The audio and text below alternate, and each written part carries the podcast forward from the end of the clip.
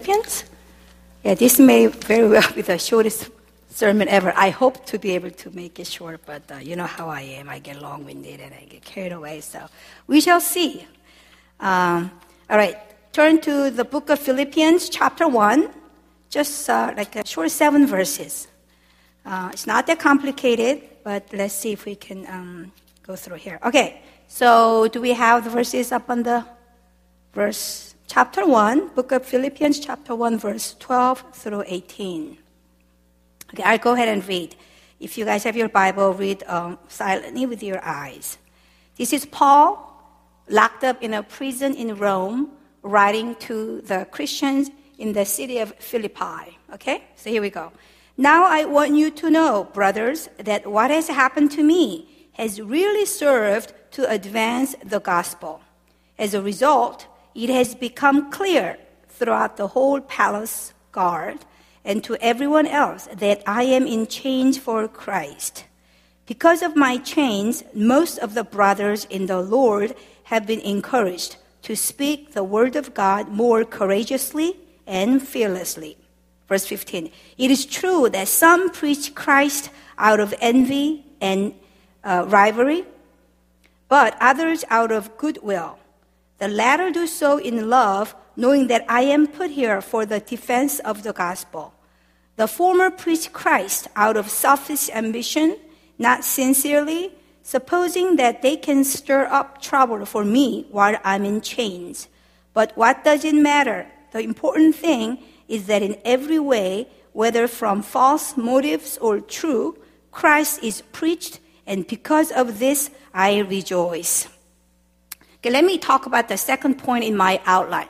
It's hard to uh, believe that there were some people who were wanting to stir up some trouble for Paul while he was locked up in prison, right? He says some were genuinely encouraged to preach, you know, about Jesus Christ because of what Paul was going through, but apparently there were some people who felt kind of jealous of all the popularity maybe Paul was getting, how people would just come to Paul as if he were God himself and he was able to do all kinds of miracles and things. I do not know exactly what was going on at the time, but according to Paul, it says some were very jealous of him. So while he was in the prison, for the very fact that he was preaching the gospel, maybe they didn't want him to get out. So they said, we're going to make this look like even bigger problem or a bigger deal than these officials realized. So they went around and preaching the gospel while Paul was in prison, and so that he may be in even more trouble than he already was. But what is the conclusion that Paul comes up with? He says, Why does it matter? Whether they are doing it with the right motives or wrong motives, the end result, as long as more people get to hear about Jesus Christ as to what, who he is and what he has done and how he called somebody like me who used to persecute Christians. You know, there, there, there is a real God. If somebody like me changed, this is not human person doing. This is not some persuasion of human words that has caused this to happen. So um, he was saying, I rejoice. Because why? Because it's not about me. Paul knew exactly the purpose with which he was created, the purpose with, with which God converted him from somebody who persecuted Christians to somebody who is defending the gospel of Jesus Christ. So he said, I am free. I am not tied down. I am not moved or influenced by what people around me do, you know, to me, as long as I know that the gospel is being advanced. That was his attitude. Now let's talk more specifically how it is that Paul was able to rejoice. Instead of saying, okay, I'll endure, I'll persevere until I get out of this jail, and then I can really go out there and preach the gospel. No, that wasn't his attitude. Just because he was locked up in jail or prison, his life purpose did not get put on hold. We think only when we are, have freedom, only when we are healthy, only, only when we have all the resources we need, then we can do something for the Lord. But for Paul, Doesn't matter if you are in prison or out of prison, whether you are healthy or unhealthy, whether you are rich or poor. In every and all situations, he saw the opportunity because he knew he was and that he knew God was in control. Remember Jesus Christ? When he was in a boat with his disciples going across this river or Sea of Galilee, a severe storm came and this little boat was tossing and turning, was about to just be capsized, capsized. And all the disciples, of course, were fearful. But the Bible says he was doing what? It says he was sleeping. Okay, granted, he was very tired from all the ministry, but you know, somebody who trusts God, somebody who knows that God is in control, basically, hey, Lord, if my purpose on earth is finished, then I'll be glad to go home to be with you. Because I know what's waiting for me is far better than what I can ever come up with on my own here on earth. But if my time to go home is not here yet, then no matter what happens to this boat, I know I'm not going to die. Because you decide whether my time on earth is finished or not. So what am I going to do? What am I going to accomplish by worrying about something that's in your hands? So Paul knew the same thing. Paul said, God, you brought me here into this prison. If my time on earth is finished, oh, praise the Lord. I get to be home with you, parting forever, praising you. But if my time here on earth is not done, then even if I want to go home, you will let me stay here. So either way, I'm okay. I am not worried about it. So Paul knew who he was. Let me ask you if I were to stop you, look, in, look you, at you in the eyes, and say, Who are you? What's the first word comes to your mind? Who are you? Is it your name? Is it mom or dad? Is it a pastor? Is a child of God? What is it? What is your yeah, identity? What identity do you identify with the most? Does that make any sense? What identity do you identify yourself with the most? I guess that does kind of make sense. Because you know what? Who you think you are changes everything. What you think your purpose on earth is, it changes everything. How you look at things, how you spend your time, how you get emotionally or physically or even spiritually get all, you know, influenced It all has to do with who you think you are or what you're here doing on earth. It changes everything. And Paul knew who he was, that he was basically someone who was bound to go to hell, basically. Because he was going against Jesus Christ. Remember, he was killing people who were followers of Jesus Christ. So if God, if Jesus had not intervened, at the moment he did intervene, he knew he was not going to have that good of an ending. He was bound for big trouble, for eternity.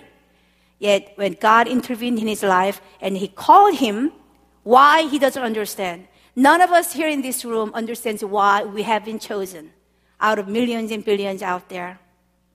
So from that point on, Paul's purpose was I already have my eternity guaranteed. The life here that I have here on earth is a bonus, it's an extra. Because I've got something that's infinitely guaranteed and infinitely wonderful and infinitely blessing already in store for me. I, it's, a, it's a game that I won already. So the time that I have here on earth, I'm going to be used to do the same thing for as many lives as possible. Because that brings delight and pleasure to my God, the one who graciously granted me this eternal life. Um, you know how important the identity of who you are or what you're here um, to do, what you're here on earth put on to do is, uh, let me give you an illustration. Um, suppose there's a war going on and there's this village or whatever uh, is, is it entirely it's just ripped apart. It's just ravaged through the, the bombings or killings or whatever. If I'm a rescue worker, if I, a whole bunch of rescue workers are sent in to bring the medical, you know, the aid and the food and the water, whatever to the people, If you do not know why you went into the village in the first place, if you think you are one of the people in the village who are there to be, to receive help as opposed to the ones who are there to give help, then you're going to be complaining. Why is this so dirty? Why doesn't anybody care for me? If your identity, if you don't know what you are doing in that village, are you a recipient of the aid or are you there to give the aid? Then you're going to be the most miserable rescue worker ever. If you're a doctor in a hospital, but if you think you're not a doctor but a patient, instead of taking care of the people who are dying and sick, you'll be constantly about, what about me? I have a little headache here. I'm tired today. Well, who cares? I'm sorry. You're a doctor. You are here to help the sick. So knowing who you are, what you're put on earth to do by the creator of, you know, your very being, changes everything. Your attitude in life, how you look at things, because it's not all about me. And Paul realized that. Um, then Paul was also able to rejoice even in the prison because he chose to focus on the things that God was doing as opposed to things that God was not doing at the moment out of his sovereignty, right? If we focus on the wrong things in life, we are messed up. We are really messed up. Remember Adam and Eve? God created everything the, in the Garden of Eden. I don't know, thousands of trees. Who knows? God said, eat everything here except for one tree in the middle. What did they choose to focus on? The thousands of other trees that they could eat from, or the one tree they could not eat from? Satan came. He's really, really good at getting your focus on the things that you want, but you can't have or you don't have right now. Sure enough, why didn't he say you couldn't eat from that tree, that one tree? Because he doesn't really love you. He wants to take away something that's good for you from you because he's a mean God. And then sure enough, they fell. Even John the Baptist, as great a man as he was, remember Jesus said, there's no man born of a woman greater than John the Baptist. He's the one who said, you know, repent for the Messiah is coming. He's the one who even baptized Jesus himself and heard the voice of God saying, This is my son with whom I am well pleased. John the Baptist. But when he was in prison, remember? He sent his disciples out and said, Ask Jesus, uh, Excuse me, but are you really the one, the Messiah who was to come, or shall we wait for somebody else? Remember that question that John's disciples brought to Jesus? Why? How? Somebody who even baptized Jesus himself, somebody who was so filled with the Spirit and say, repent, you know, the Messiah is coming. What happened to him? Because John, in the prison, focusing on why am I not being released from this prison? Why isn't God doing something about this? When you focus on what God is not doing right now, then you see everything. Your faith in God, everything just crumbles down. Your foundation is like uh, the rug is being pulled under from your feet. You can't stand up when you focus on what is not happening as opposed to what God is doing. Hundreds of other things. And that's what Paul did. Paul said, I'm focusing on what is happening. Look, back then, he was chained to the, the guards, you know, because he was considered as a really serious criminal. 24 7. Talk about captive audience. Oh boy.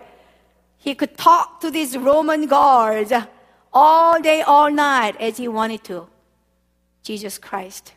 So he said, God, thank you, you put me here because these Roman soldiers, these palace guards, they need to hear about Jesus Christ. Who's ever gonna dare to come into a place like this and share the gospel? So thank you, Jesus. He didn't focus on how come I'm still here? Why can't I get out of the prison and do the real full time ministry? No. My ministry is wherever God placed me at the moment. Doesn't matter where I am, whether I'm in change or not in change, God always has lives around me that He wants me to reach out to. Not only that, what we read earlier says His imprisonment encourage those, those who were already believing that they began to preach the gospel even more courageously and fearlessly. Now that's a contradiction. Would you do that? If you find out that your leader or somebody that you know really well is locked up in prison and waiting to be killed any day, would you say, guys, yeah, it's good, it's all good. Jesus is God and all that. But you know, we gotta be careful. We gotta use our common sense. Don't do like Paul did. We have to live here. So let's be careful, guys. Come on, keep it, keep it quiet. Don't be too fanatical about it. Wouldn't that be most people's reaction? You would think, right? But he says what he did, what was happening to Paul, caused the believers in the city of Philippi to be even more courageous and fearless about their faith in God. How do you explain that?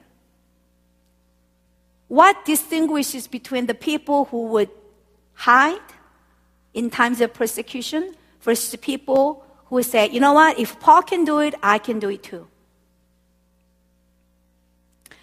Um, I mean, there may be a lot of answers, but one of the answers that I think I'm, I'm, that God is convicting me more and more is that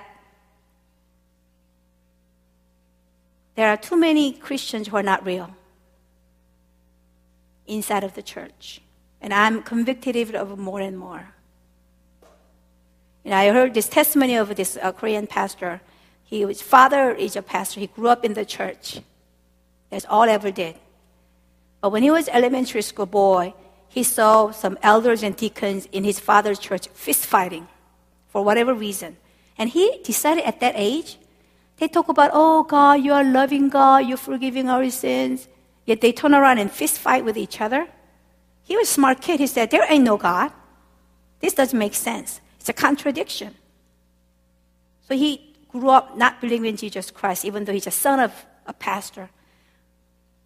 He became a doctor, made lots of money on his own. He was very successful. But at the age of 39, he met God, encountered God in a real way, and it was never the same. He sold all his money at that point. He said, You know, God, I wasted 39 years of my life. I don't have that much time left here on earth. Now that I'm convinced you're real, I want to spend the rest of my life for something that counts, something eternal that I can take with me, something that I have, can show you, you know, once I see you face to face. But this is basically what he said. He said, what was happening with those elders and deacons who were fist fighting in the church? His conclusion was that they were fakes. And this is what he said. He said, you know, women especially, we like to buy not we, but I don't do that. But some people like to buy very expensive brand name handbags. What is the most expensive handbag? I don't know. Chanel? Is something more? I don't know. I don't even know, right? Some of those bags are like three thousand dollars. I don't know, and then you probably carry like five bucks inside of it or something like that. Okay, let me tell you. There are a lot of imitations, right? But and what about watch? What's the most expensive watch? Is Rolex pretty expensive? Yeah. There are a lot of imitations of Rolex. Timex is not expensive. You can probably get a Timex watch for 15 bucks. Nobody makes imitation Timex because Timex is already cheap. You're crazy to be making an imitation Timex. But people make imitations of expensive things, things that are valuable. So they make ex- imitations of a very expensive clothing or purses because it has a value. Being saved having an eternal life is very valuable. There are a lot of imitations, there are a lot of fakes. The more valuable something is to be had, to be desired, more likely that we will have lookalikes. Because it's that precious, that important, that life, you know, and death matter. So I'm saying those Christians who are really with Paul and they truly had a faith in Jesus Christ and what it means to have life after death. That what we are going through here, sure, it's important, but it's important to the point of having fulfilled the calling that we have been created with. So these people were convicted that if Paul is wanting to go all the way, even though he's locked up, that we are with him. The courage that Paul is showing is not human courage. They're saying this is God. And if Paul can be like that, then this God that he believes in is real. And if Jesus is real, that everything he says who he was is real, then I want part of, you know, that life. I want to be part of his you know, group of people who are called by him.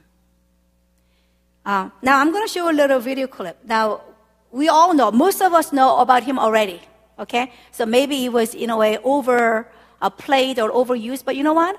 I don't know about you, but every time I've heard about him probably 50 times, his famous quote and all, but every time I am reminded of this story, I get re challenged. So I hope um, it's about somebody you know really well, about Jim Elliot, right? And it's about four minutes and about, yeah, 4.30, uh, 4.40ish. We're to stop. And um, here is a, a, young man and his fellow missionaries, uh, you know, um, who basically lost their lives, but obviously we didn't get to hear from them because they died in the mission field. But you know what? Uh, everybody felt probably, a lot of people missed them and felt sorry for them. But in heaven right now, I bet they're the ones who are rejoicing, you know, having the last laugh, if you will, over the enemy, who Satan, who thought that he won the battle because he got killed. But let's just watch this uh, short video and uh, be reminded if we can. Can we have the lights? Oh, okay. Yeah, lights darkened will be good.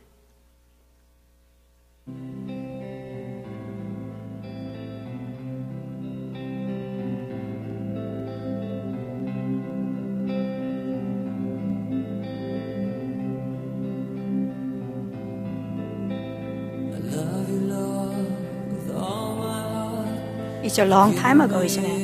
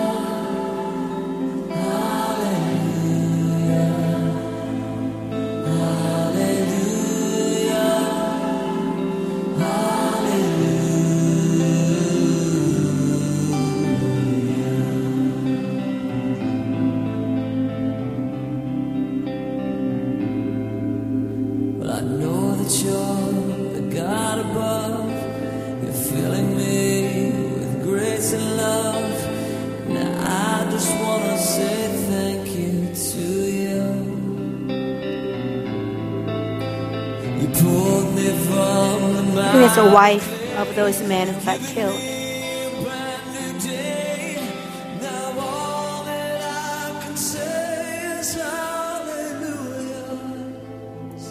These are the wives hearing that their husbands have been killed by the natives, the Indians.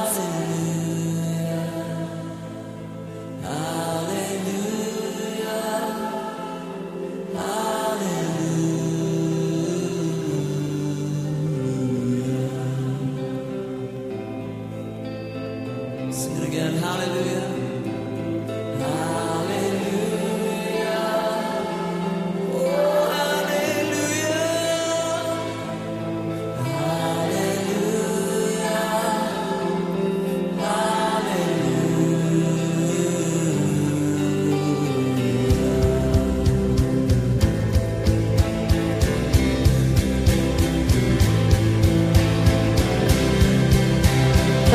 Members went back to the same place where their loved ones got killed and they were baptized there.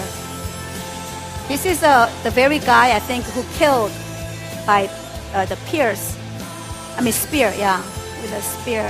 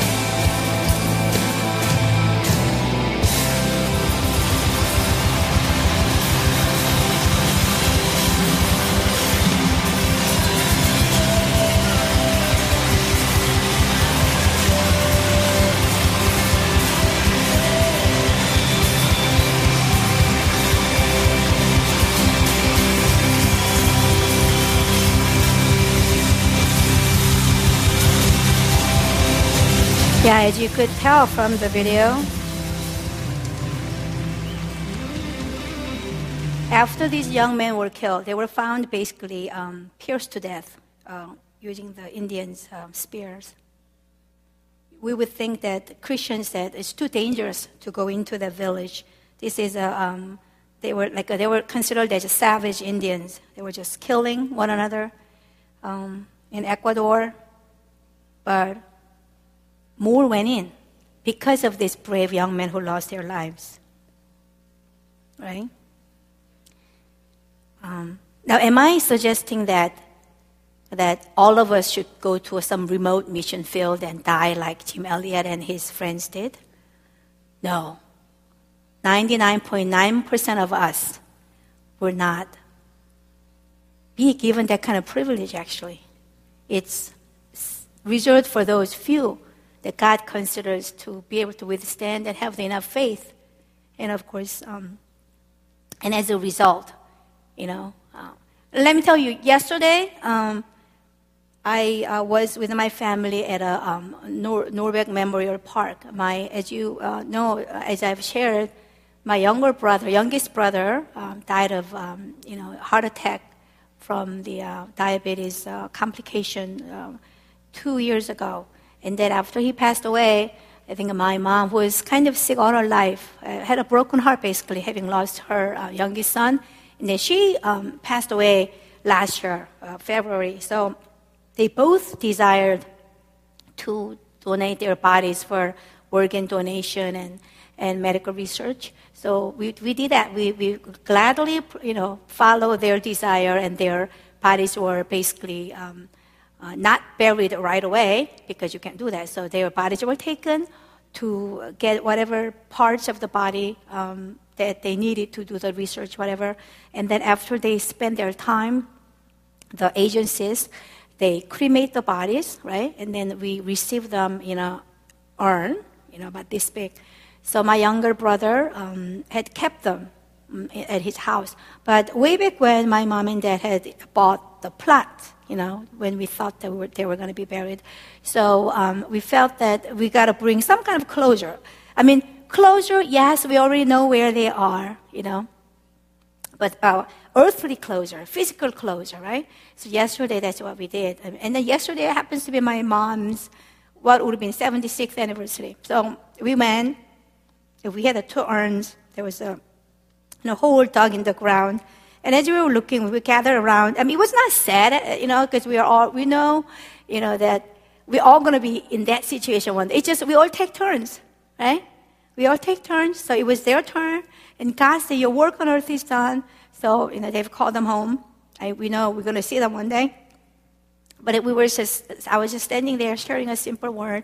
As I looked at the urns, two urns, it really didn't matter what kind of fancy car they drove, how much money they had. All it matters at that point which all we, we all of us going to get to one point or another. Some of us a little sooner than others. Is what, has, what is Jesus saying about the way they lived?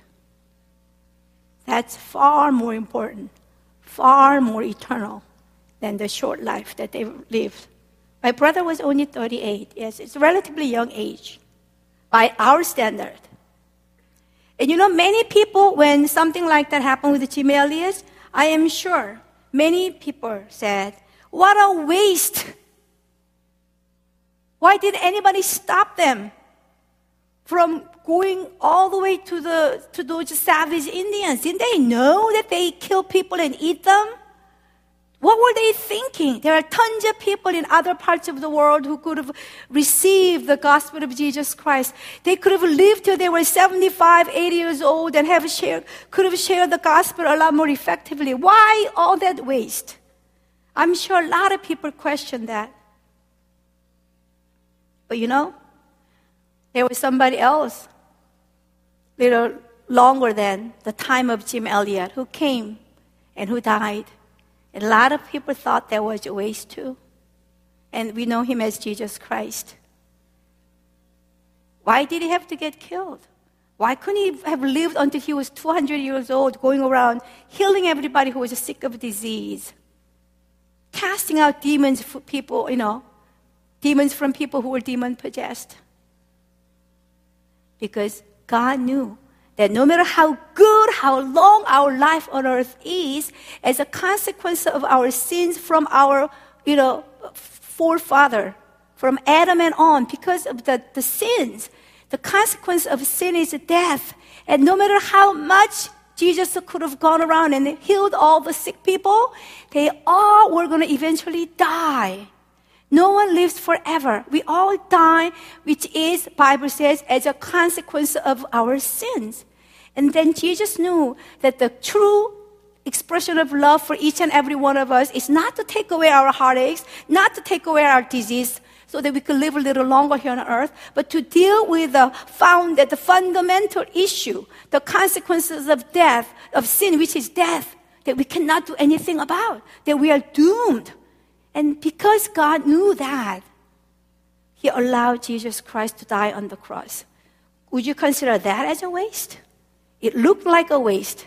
What looks to be a waste, it doesn't make any sense in human eyes, it may not be so in God's eyes. So who decides whether a life that was lived it was a waste or was a life that's lived well? We as human beings, we all have our own opinions. We all like to say this was a good life and that's a bad life. But what matters is what he says. If he says your life was well lived, doesn't matter how long or how short.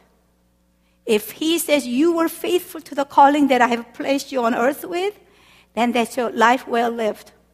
But if we live a hundred years old, and if everybody in the world respects you because you made a name for yourself, yet sadly, when the day comes when we see him face to face, and if you, we have nothing to show to him for, then that indeed would be considered a life that's wasted.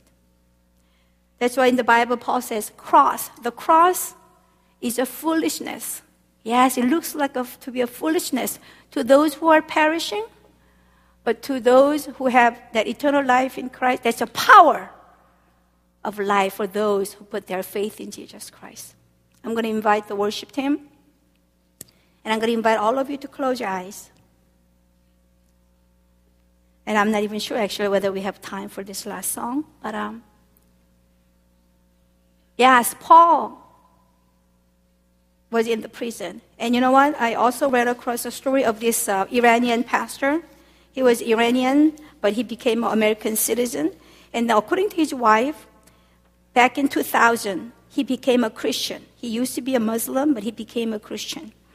And uh, according to his wife, he says, one of the most powerful things that had happened to him that made him, you know, go from being a Muslim to Christian is that he had a dream or vision one night with Jesus.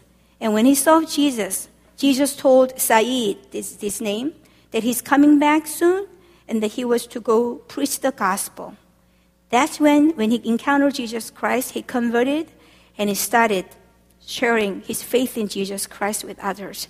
And this pastor went to Iran last year, about a year ago, to um, start orphanage and things like that. But the government found out that he was a Christian, so they put him in the prison. And the government says, if you denounce your faith in Jesus Christ, we'll let you go home, back to the U.S., to your wife and two lovely kids. But according to his wife, he says that um, he continues to witness to his fellow inmates. Wow, this is a modern day Paul, isn't it? He could easily deny his Christian faith and come home. But he says he sees all these hopeless people in that prison. Not only are they hopeless because they are in the prison waiting to be killed, but these are hopeless people who don't have life even after death. That they have no chance of that eternal life unless I am there and sharing with them. So he's refusing to come out but he's in there sharing his faith with these people who are hopeless, saying that there is a God who loves you. And you know what? You can have relationship with this God even here in the prison. So I don't know what you're going through right now, brothers and sisters in Christ. I know some of you are going through a really tough time.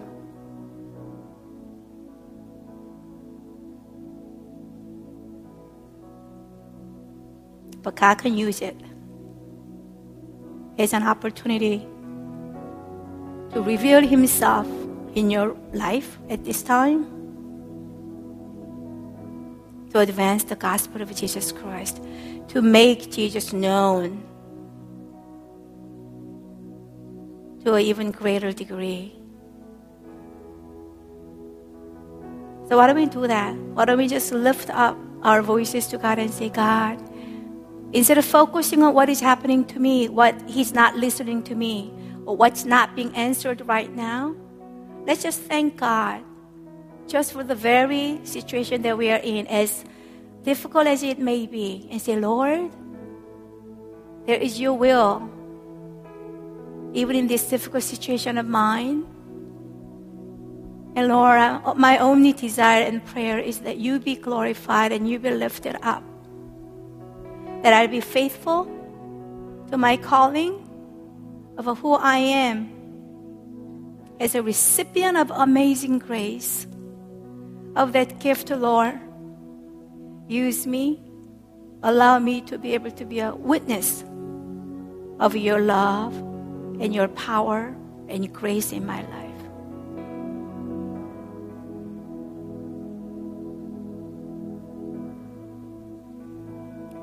Lord, I thank you for that gift that you have given to us through Jesus Christ. And that gift of life, eternal life, can never ever be taken away from us, O oh Lord God. And as a recipient of that amazing grace, Lord, may we know who we are, what we are, we are here to do, Lord. And that calling and that purpose will just grip our hearts, Lord God.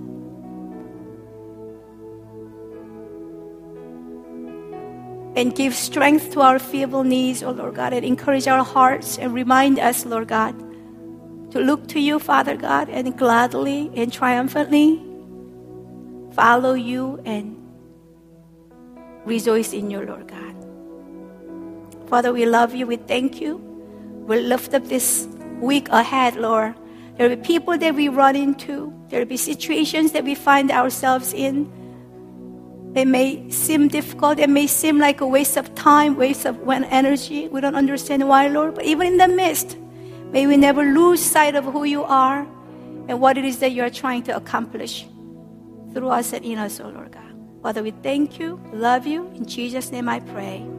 Amen.